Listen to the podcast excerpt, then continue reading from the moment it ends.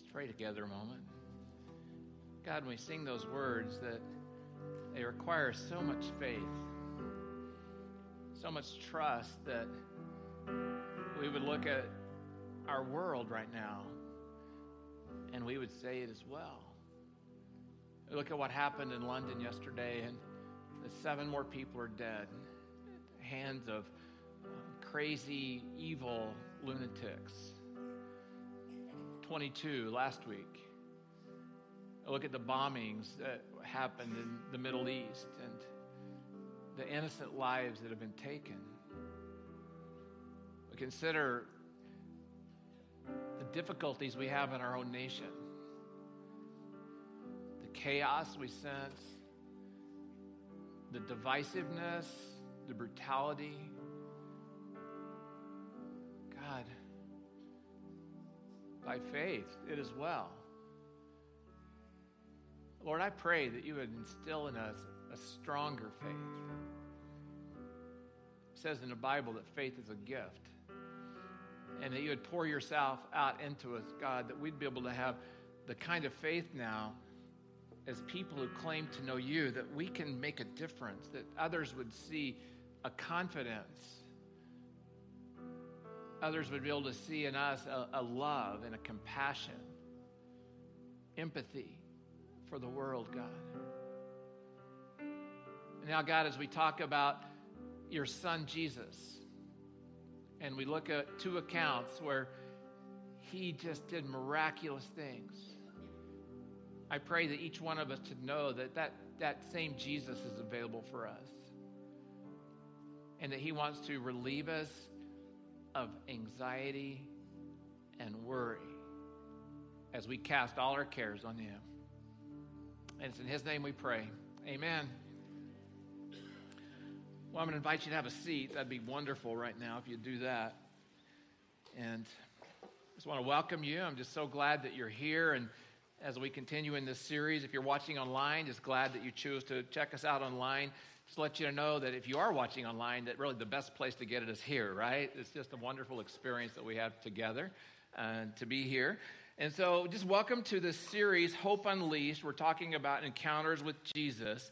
And what we're doing is for several weeks that we're looking at encounters that ordinary people had with Jesus, and then how that unleashed hope in them in situations and circumstances where they didn't have hope at the moment, or they were lacking in hope, or they were discouraged in some way. And all of these encounters we're looking at are recorded by the Apostle John. And he wrote through his book different times that people encountered Jesus.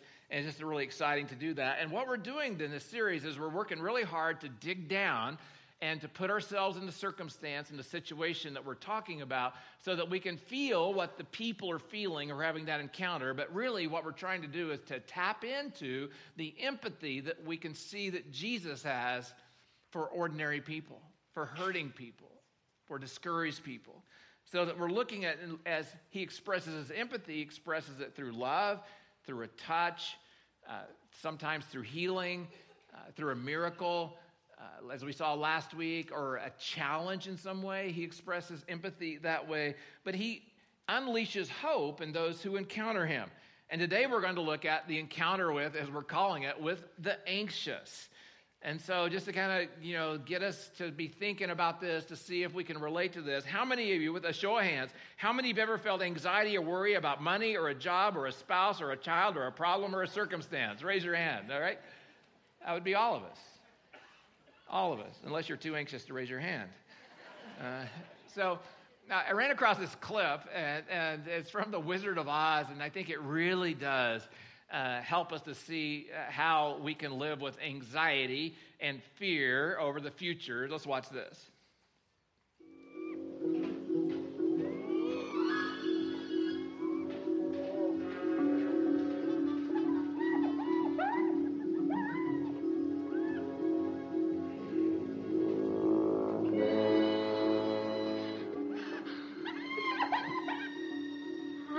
This forest. It's dark and creepy. Of course, I don't know, but I think it'll get darker before it gets lighter. Do you suppose we'll meet any wild animals? We might. Animals that eat Some, but mostly lions and tigers and bears. Lions? And tigers? And bears. Lions and tigers and bears. Oh, my. Lions and tigers and bears. Oh, my. Lions and tigers and bears. Oh, my. Lions and tigers and bears. Oh, my. Lions and tigers and bears. Oh, my.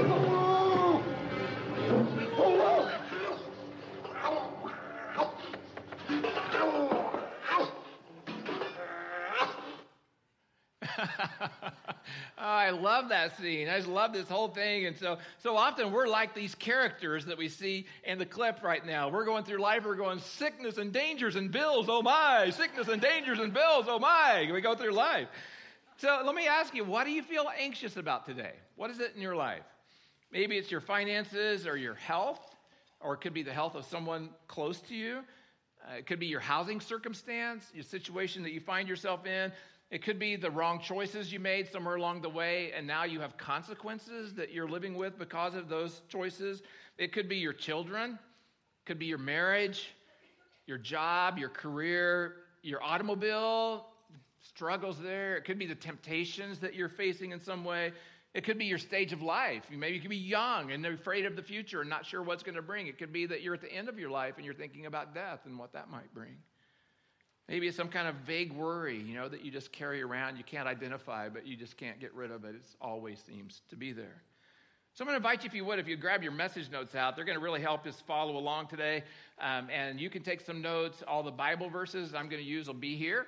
And we're actually looking in John chapter 6. So you can open your Bible to John chapter 6. Love to have you follow along there.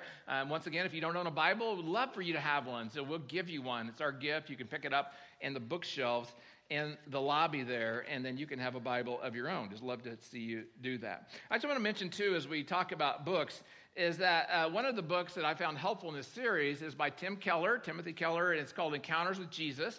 And I've just found this helpful just to think about empathy and read through it. It has a lot of stories that we're not covering because he goes outside of John to cover some of his stories. But also what I found is someone wrote me an email not long ago, and they asked me to talk to them about the devil or Satan, and is Satan real, and those kinds of questions. And so as I was researching that, I discovered that there's actually a chapter in this book. It's called Encounters with Jesus, but he does a really good job in one chapter of talking about the problem of evil and Satan and the struggle that we might have. There's several copies in the bookstore. If you want to pick one up, you could. That'd be awesome. So as we think about this whole idea of anxiety and being anxious, what we're going to see today, I hope that you're going to see, is that Jesus is bigger than our anxieties. Jesus is bigger than that. So let's just jump right in, John chapter 6, and we're going to look at two different miracles today and combine them together because they happen back to back as we talk about this whole idea of anxiety. But I want to get into verse 1, and it says this, after this, I'm going to come back and talk about what that means. Jesus crossed over to the far side of the Sea of Galilee. That's where he's doing a lot of his ministry in that region, also known as the Sea of Tiberias. A huge crowd, that's pretty key, kept following him wherever he went, because they saw his miraculous signs as he healed the sick. I mean, like, he was just traveling, kind of show of healing people, and people were tagging along because they were hoping that they might have that same healing. Then Jesus climbed a hill and sat down with his disciples around him.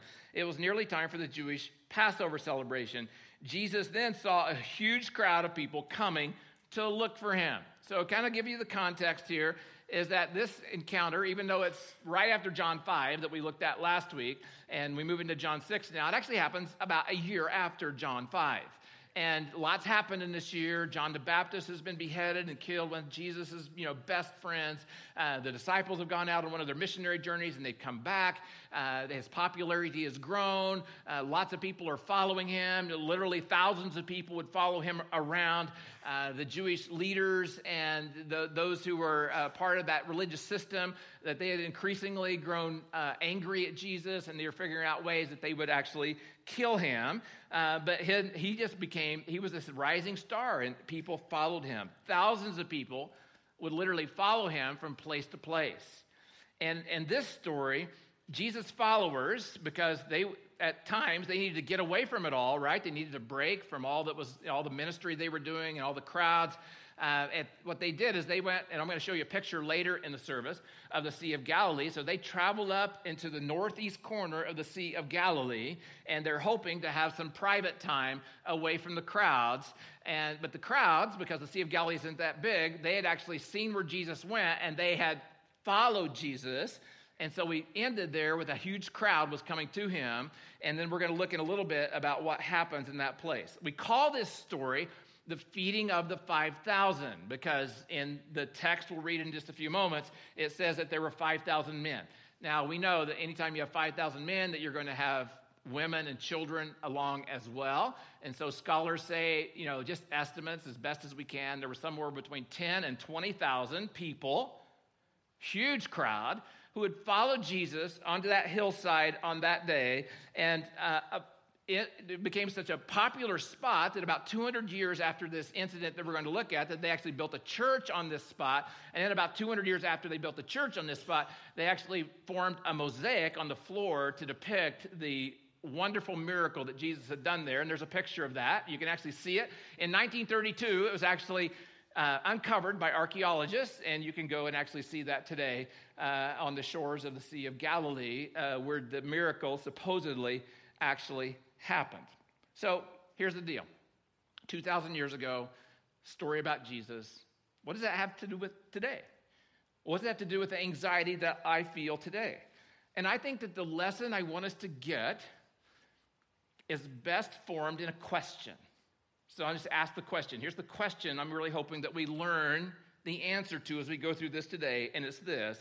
How are we living our lives in light of what we know about Jesus?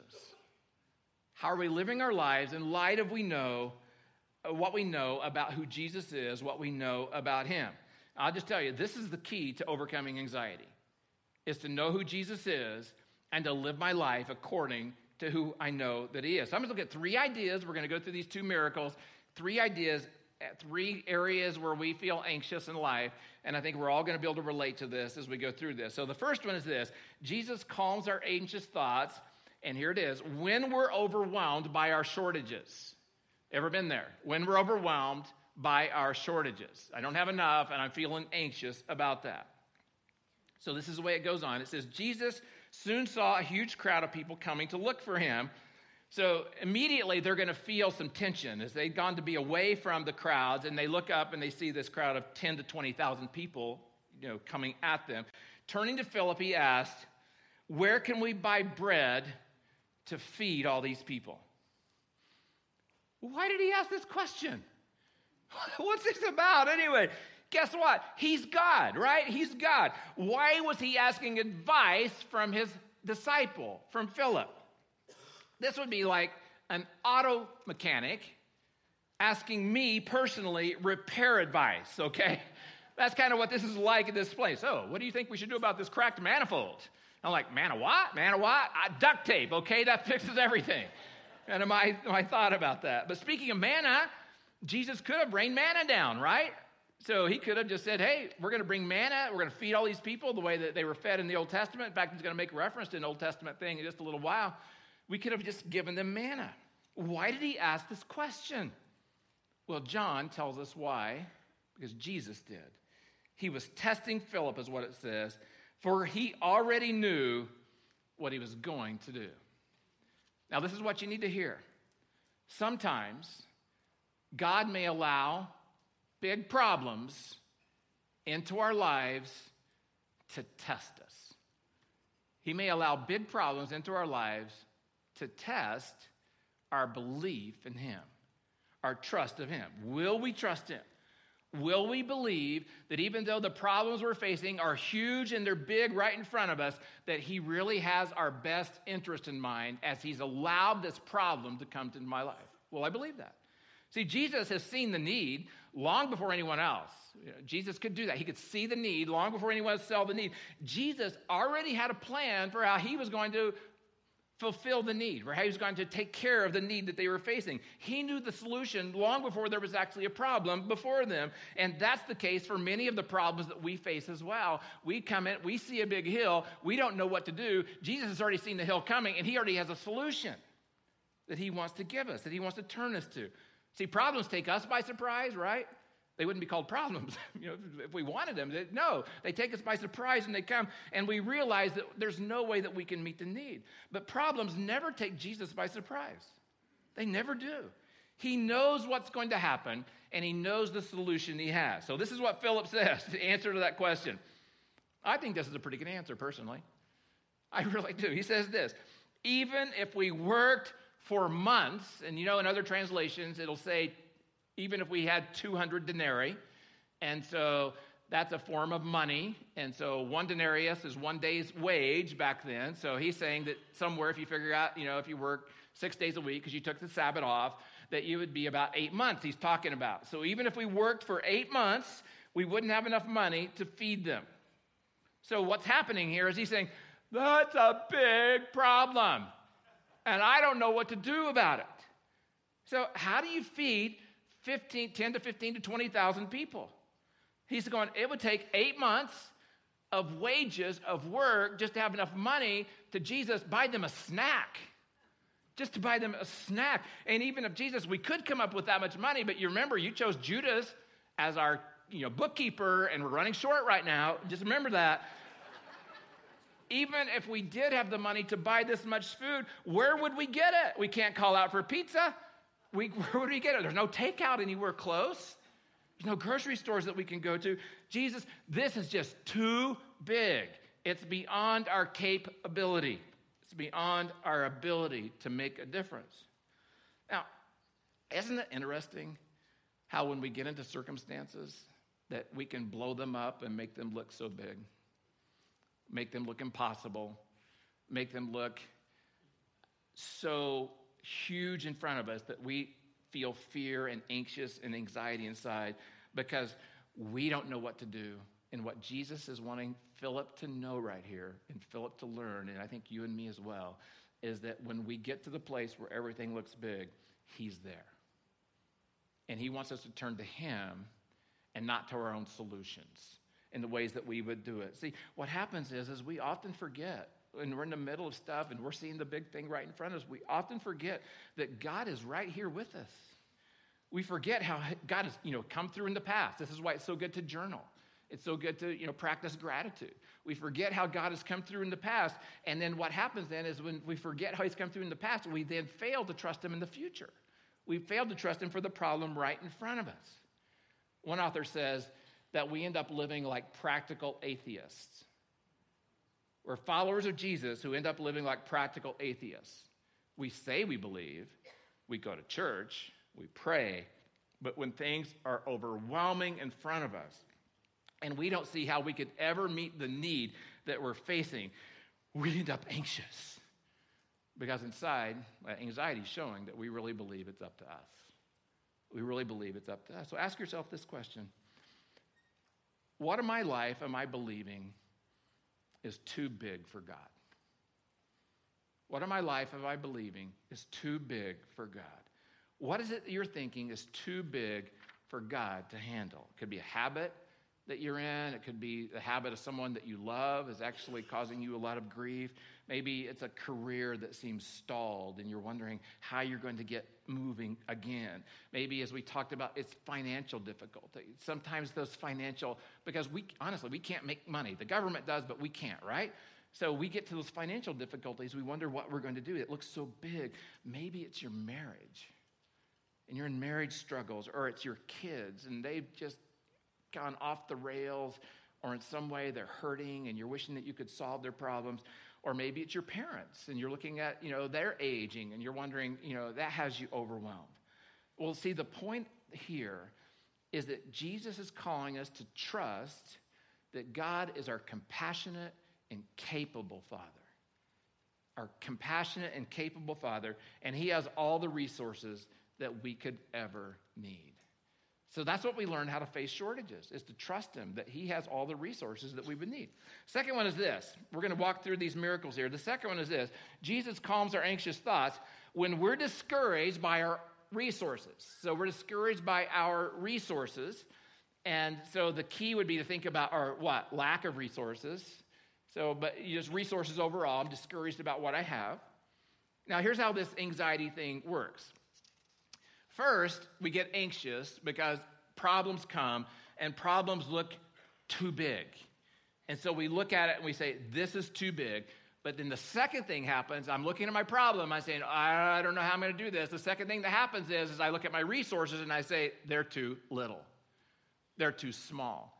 And so I have double anxiety now because I looked at how big it is and then I see how small my resources are. And then that leads us to discouragement. And that's what happened with Andrew. So Andrew says this, verse 8. Andrew, Simon Peter's brother, spoke up. So he's heard Philip's suggestion and that there's no hope here and the mountain's too big. And then so what he says here is he says, there's a young boy here with 5 barley loaves and 2 fish. Can you imagine how silent everything got right here? 15, 20,000 people. And you're saying that 5 loaves and 2 fish are going to take care of this disastrous thing that's going on. We have too little. And then he says this, and I think it's just the wonderful Eeyore statement of the Bible. If you understand Eeyore and how he always was, but what good is that with this huge crowd, he says.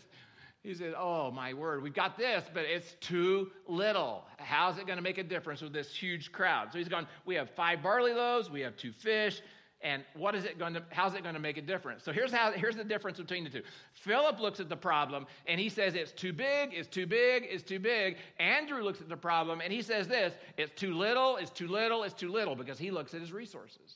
They're too little. And what we need to remember is that when we look at our needs, that even with our limited resources, Jesus makes the limited resources we have stretch to fit the need. He makes them stretch to fit the need. So turn your notes over on the back side to verse 10. You have your Bible, just look at verse 10. And let's just look at what Jesus did. So first of all, Jesus says this. He says, tell everyone to sit down. And, all the reading I did made a big deal about this, so I thought I would too, is that when they said there, sit down, it didn't mean, just pull up a chair. Because the way that they ate in this culture was that they reclined and dined, okay? So he's calling them to recline on the hillside and get ready because a feast is coming. Get ready because a feast is coming is kind of what it was that Jesus said here. So it says they all sit down on the grassy slopes. The men alone numbered about 5,000, so we've already talked about that. And at this point, I just think that they're saying, everybody sit down, everybody sit down. Everybody's wondering, what's Jesus going to do? His disciples are going, oh, God, please let him come through. What's he going to do here? And they were feeling problem, little resources. They're incredibly anxious, I think, at this point. And it says in verse 11, then Jesus took the loaves. Okay, we had the 5 loaves. Now, these were barley loaves, and they were small and flat. Kind of picture a small pita pocket, okay? So 5 of those, and he's saying, this is what we have as far as bread. And then it says this. It says, he gave thanks to God. This is so key, folks. He gave thanks to God. He gave thanks to God for what he had, and then God made what he had become all he needed. Isn't that cool? He gave thanks to God for what he had, and then God made what he had become all he needed. See, what happens is when we have gratitude, when we thank God for what he had, it moves our eyes off the problem that seems so huge. It moves our eyes off of the resources that seem so small or so little. And what causes to put our eyes on God, who's bigger than any problem and has more resources, has all the resources on earth. All the resources in the universe, actually. And then it says this, after he was grateful. So there's one way right there. You just say, a way out of anxiety is to practice gratitude. It's to practice gratitude. And it says this, and then he distributed them to the people. I couldn't find anybody that, as I was reading, I was doing all sorts of research, that, because we don't have the video of how it happened. It wasn't posted, it didn't go viral, nothing like that. But I was just thinking, how did he do this? And so no one really knows. How he did it. Did he start breaking the bread? And there's somebody, he has his back to them and he's breaking the bread and they get baskets and they just keep getting more and more and more and more and more. We don't know, but it says he distributed them to the people. And after he did the same with the fish. So you got to understand the fish here. The fish are not those big whoppers that we put on Instagram, right? That we want everybody to see and gloat over the fact that we caught a fish like this. It's nothing like that at all. They're little teeny tiny, almost sardine size. And they weren't fresh, okay? They were dried or pickled. Can you imagine eating pickled fish? Oh, yuck. Oh, that sounds terrible, but that's what they had. They had this, and then it says this, and once it was distributed, they all ate as much as they wanted. As much as they wanted. Now, I think in the case of the pickled fish, that was probably one, right? So they ate as much as they wanted, and so it was awesome. They ended up with way more than they needed, and I just think this is an awesome example of God's grace and God's provision. Our God is not a stingy God. He gave them more than they needed, and everyone was full. Everyone was full. Can you just imagine what's going on here? And then disciples go, everybody's full. And then Jesus says, go pick up the leftovers. Like, leftovers? How? We just fed 20,000 people possibly with 5 barley loaves and 2 fish. And you think there's going to be leftovers? So they picked up the pieces and they filled 12 baskets with scraps left by the people who had eaten from the 5 barley loaves. Woo! Can you imagine? So here's what happened. So when the people saw him do this miraculous sign, and by the way, they're thinking our meal ticket has arrived, okay? They're not in the spiritual realm right now. They're thinking physically, mainly right here. They exclaimed, surely he is the prophet we have been expecting. If you want to know about this prophet, go to Deuteronomy 18. Just write that down, Deuteronomy 18. It's in the Old Testament. You can read about Moses talking about the prophet who would come again. And when Jesus saw that they were ready to force him to be their king, he slipped away into the hills by himself. This would not have happened in our day. In our day, what would happen is after Jesus did the feeding and the people came to him and they said, we want to make you to be king, the person would have said, I'm kingly material. You bet I'll be your king and I'll take care of you. But Jesus instead slipped away to be by himself. Wow. So what was Jesus doing? Why would he do this? Well, here's what I believe, and it's not just from this instance, but if you read throughout the New Testament, you read about Jesus, that it says that Jesus often got alone with God. Jesus went apart at night. Jesus went apart in the morning to be alone with God. And here's what I was thinking. This is just my thought about this, okay? I believe that he may have gone alone to pray so that he could ask God for the wisdom and strength to stick to the mission for which he came. And what was that mission? It was the cross. It was the cross. See, Jesus knew at this moment, his is the temptation, guys.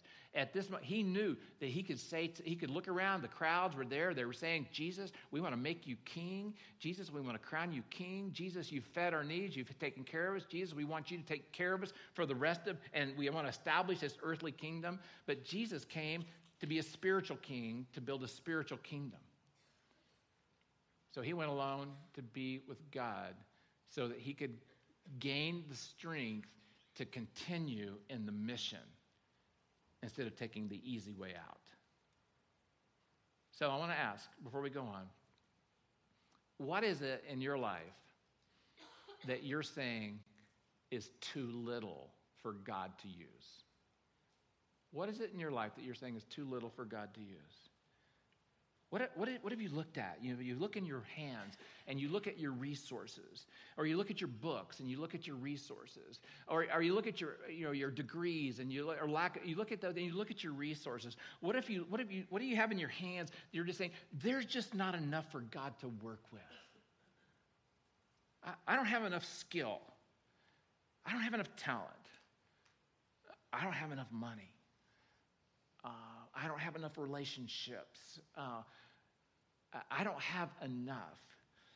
And because I don't have enough, I'm anxious and I hold on to it and I don't share it. I don't give it away. Can you imagine? Just imagine what this little boy felt, because he looked at what he had and everybody's saying it's too little. Everybody's saying it's not enough. And he gives it up. He gives it up, and then Jesus takes what little he has, and he feeds 15 to 20,000 people. Can you imagine? Do you think that little boy ever regretted giving his lunch to Jesus? Ever? I don't think so. In fact, I think he went home with a basket full of leftovers for mom, and oh, look at what happened. I think he totally celebrated. But folks, what happens with us is we look at our mountains and we look at how little, and our anxiety causes us to close up. And we live with a scarcity mentality. And we're not willing to give, and we're not willing to share. So I just want to encourage you that Jesus asks us to take what little we have and give it. And allow him to bless it. Allow him to make it much. Allow him to be the one who makes the problem little as we give to him. Okay, third idea is this. And what we're going to do is we're going to look at what happened next in the story. And we're going to look at this miracle on the Sea of Galilee. And so the third idea is this. Jesus calms our anxious thoughts when we're frightened by our storms. Some of you are frightened by storms. I know my mom recently posted pictures on social media, and as she did that, she was showing these hailstones that were about this big that had fallen, golf ball that had fallen. She said it must have been about 30 minutes that they fell and destroyed their entire town. I mean, just golf balls on everything. And so storms are something that are scary. They're scary. And so that's what happened with the disciples. They entered in, they went into a storm, and they were frightened because of that. And anxious. And so this is what it says. That evening, same evening Jesus did the miracle, he's now slipped off to be alone with the Father. Jesus' disciples went down to the shore to wait for him. Now, other translations, because this story is told in two other places, say that Jesus actually told them to get into the boat and go to the other side. So Jesus has told them to do this. But as darkness fell and Jesus still hadn't come back, they got into the boat and headed across the lake toward Capernaum. Now, I'm going to show you a picture here of the Sea of Galilee. And on the far side, upper right, you see it's kind of a diamond on top. If you just draw a line across, you have a diamond there, or a triangle, is what I mean, a triangle. And so you've got the sea, the Bethsaida over there on the far right. There's a red thing with a ship sail above it. That's about where they were. They were on those hills right there. And they were going to cross the sea to Capernaum, which is the city on the left there, where you just have that triangle straight across, the baseline. And so that's what they were doing. And so they were like 3 to 4 miles. It's about 5 miles across. And they were headed to Capernaum. And there they were, that's where Jesus had called them to go. So here's what happened. And, you know, there's a lot of folks that talk about the weather and how this actually happened. But the Sea of Galilee is about 600 feet below sea level. And so the winds would come in off the Mediterranean. As they came in off the Mediterranean, they would just come down, they'd pick up steam, and they'd rush up against the cliffs on the top of what would be the triangle, and then they would bounce back, and the sea is shallow there, and it would just create these waves and storms, and no one could predict when they were going to come, and when they were extremely dangerous. In fact, they excavated and found many ships that were capsized right there because of the storms. Okay, this is what it says. Soon a gale swept down upon them, and the sea grew very rough. They had rowed 3 or 4 miles when suddenly they saw Jesus walking on the water toward the boat. They were terrified. Understatement, okay? They're afraid of the storm, but now here's Jesus walking across the water. And the way that it's verbalized there in the Greek, it wasn't like he was sludging through water. You know how you would sludge through snow, or you're walking through some water that's about 6 inches to a foot deep, and you kind of just go through like that. The picture here, the word that's used is that Jesus was on top of the water taking a stroll. On top, taking a stroll. I just can't imagine this. And so that's what they saw. They saw Jesus come to them in the storm at that moment, and he called out to them, "Don't be afraid, I am here." Underline that, highlight it, circle it, whatever you have to do. Take this with you today. Don't be afraid, I am here. Then they were eager. Now, they weren't frightened anymore. They were eager to let Jesus in the boat, and immediately they arrived at their destination. This is a miracle too. They're still about 4 miles off. Jesus gets in the boat, and immediately they're at the shore. Now, I don't know how that happened. Was it whiplash? Woo! And it was just fast getting there, but somehow they're now immediately at the shore and at the destination. And so what I was thinking about, and I wanted to share a little bit to help some of us, is that oftentimes when you look at the story, Jesus told them to get into the boat. When they got into the boat, they entered into a problem. And it got difficult. It got hard. They went into the storm. And oftentimes what I think happens to people is that when they judge whether or not they're in God's will by how easy things are. So I must be in God's will because everything's falling in place. I must be in God's will because it's easy right now. Or I can know I'm not in God's will if it's hard or if it's difficult. I must have taken the wrong turn. I must have heard wrong, or I wouldn't have been in this storm. Things wouldn't be going the way they are right now. But what I see in this story is that Jesus' disciples were in the middle of God's will. Jesus had told them to get into the boat. Jesus had told them to go to the other side. Jesus had led them into the storm. That's the middle of God's will. So there's going to be times, folks, when you're in the middle of God's will, and it's going to be hell around you, chaos, storms going on everywhere. And you're going to be, other people are going to tell you, you must have missed God's will. And you're going to say, no, I know what God said to me. I know I'm right in the right place. You must have missed God. No, God leads us sometimes into opportunities for growth. Opportunities for growth. Why? Here's why. So that they, and so you and I, could know that Jesus is the Lord of the storm. So that we could know that he's the Lord of the storm. That Jesus is present and available to us in the middle of every storm. Storms aren't necessarily a sign you've done something wrong or that you're out of God's will. You may be doing exactly what God asked you to do, when he asked you to do it, in the way he asked you to do it, and you still may be in a storm. Storms are just part of life. It's filtered through God's loving fingers and loving hands to you. But they're an opportunity for us to realize that no matter what storm I may face, I don't face it alone. Jesus is in my boat. Jesus is with me. And Jesus wants to tell us today the same thing. He wants to tell us those words he told to the disciples. Don't be afraid, I am here. Don't be afraid, I am here. Now, in the Greek language, the actual words that this was translated into English, don't be afraid, I am here. If you just took the words and you put the words, next to each other, the words say this: I am no fear. I am no fear. In English, don't be afraid, because I am here. And Jesus is wanting them to realize, and I think he's wanting us to realize as well, he's saying this: because I am near, there is nothing to fear.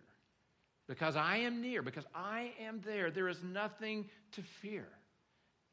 I am has a lot to do with Moses in the Old Testament. When Moses was being called to lead God's people out of slavery, and Moses said, well, okay, who's sending me? They're going to ask. And he asked God, and God said, tell them I am sent you. So we're going to talk a lot about this in the fall when we look at Jesus' I am statements. But I want us to get is this, just simply, I am no fear. So when I know the I am, there's nothing to fear. This is graduate level trust. When I say, in every storm, in every shortage, in every mountain, that I am going to say, because you are with me, Jesus, because you are here, greater is he who is in me than he who is in the world, because you are there, Jesus.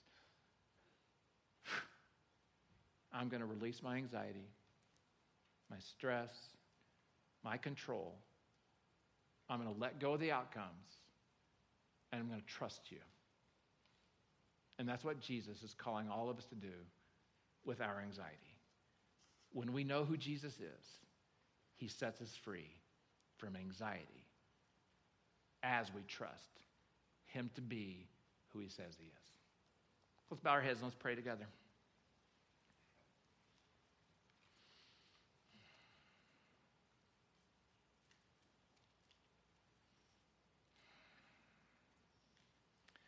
Jesus, I want to thank you for this story in my life.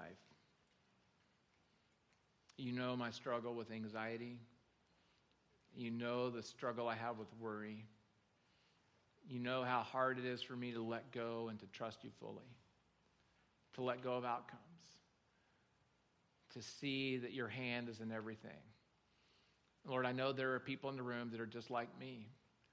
That every one of us has something in our life right now that's going on that is that could be a cause of anxiety. We have a mountain, and we're just looking at it, and we don't know how to get around it. Do we go through it? How's anything going to make a difference? And we look at our resources and they're just so little. How can you use what little I have, Jesus? And the waves are crazy around us because now there's a storm. All at once.